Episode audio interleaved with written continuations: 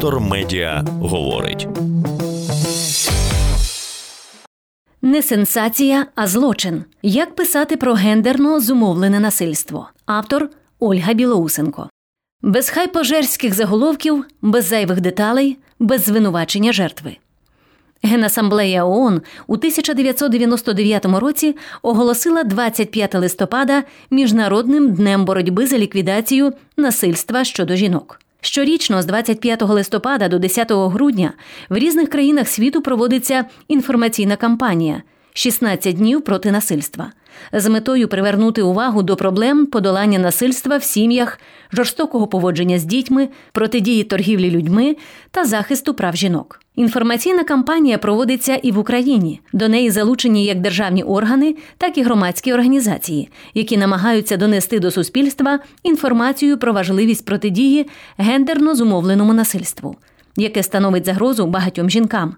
За даними МОЗ, за 2023 рік в Україні з насильством з боку інтимного партнера, тобто зґвалтування, побиття іншими видами насильства, стикається 18% жінок у віці від 15 до 49 років, тобто майже кожна п'ята жінка цього віку в країні. І при цьому фахівці вважають, що цей показник може бути занижений. Велика роль у тому, чи толерує суспільство таке насильство, належить медіа. Експертний курс Гендер в деталях склав поради для медійників, які допоможуть етично висвітлювати випадки насильства щодо жінок. Не сенсація, а злочин.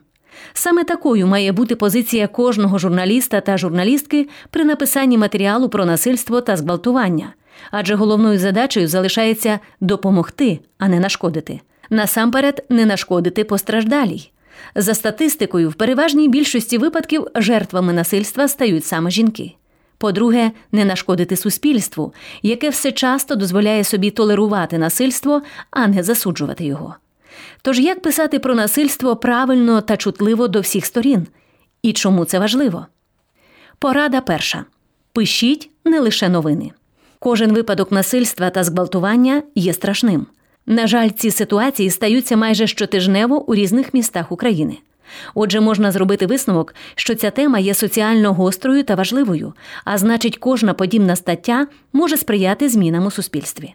Наприклад, розповідаючи про кожен такий випадок, можна говорити про толерантність до зґвалтування, що існує в Україні, та практику звинувачення жертви. Можна брати експертні коментарі правоохоронців психологів, психологинь, кризових центрів, аби кожна людина, яка читає новину, знала, що завжди можна отримати допомогу.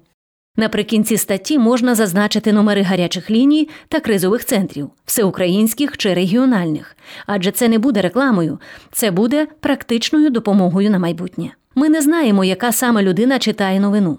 І враховуючи статистику домашнього насильства та сексуальних злочинів, ця додаткова інформація може стати корисною саме для цього читача або читачки. Медійна риторика цінна, саме вона може продукувати суспільні зміни. Порада друга будьте чуйними та не додавайте зайвих деталей. Найголовніша настанова це те, що зґвалтування є злочином, а не сенсацією. Кількість деталей на кшталт того, у що була одягнена вціліла, як вона виглядала, у який спосіб стався статевий акт, призводить до сенсацій, адже саме ці подробиці починають активно обговорювати соціальними мережами, створюючи хайп.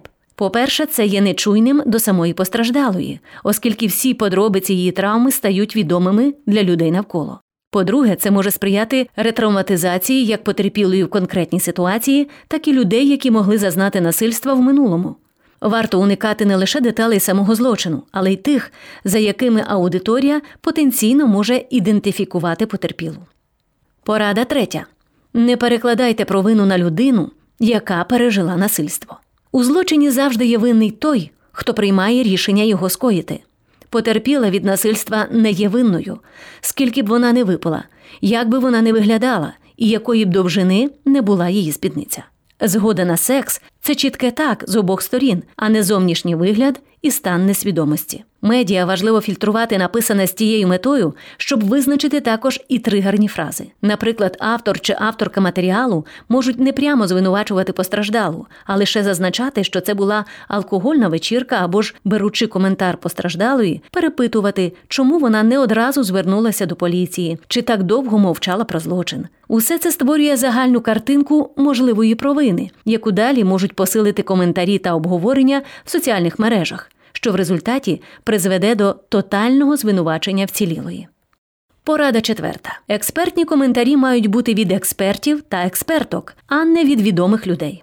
Дуже часто автори, авторки статті звертаються до інших людей, аби висвітлити новину детальніше. Ці коментарі покликані доповнити статтю та висвітлити певну оцінку дій і ситуації. Часто такими експертами, експертками стають відомі люди зі сфери шоу-бізнесу чи медіа, які насправді не мають жодного відношення до подій, які висвітлюються.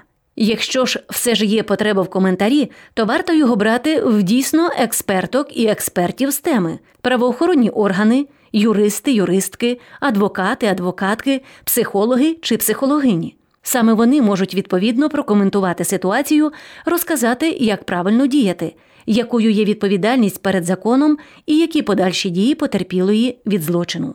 Слід відокремлювати факти від коментарів. Відома людина це просто людина, яка має свої погляди та цінності, і вони можуть не відповідати загальноприйнятим людським цінностям, можуть критикувати потерпілу, а не злочин, можуть узагальнювати й уніфікувати, що ніколи не можна робити із травматичним досвідом. Порада п'ята. Ілюструйте тексти уважно.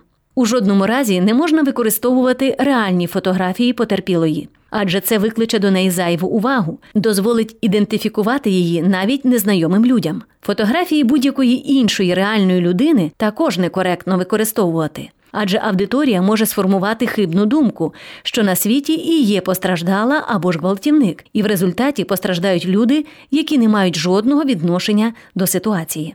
Пам'ятайте про мету свого матеріалу інформувати про соціальний контекст, про особливості роботи правоохоронних органів. Культурні контексти це важливіше, ніж збирати перегляди чорнухою. Детектор медіа говорить.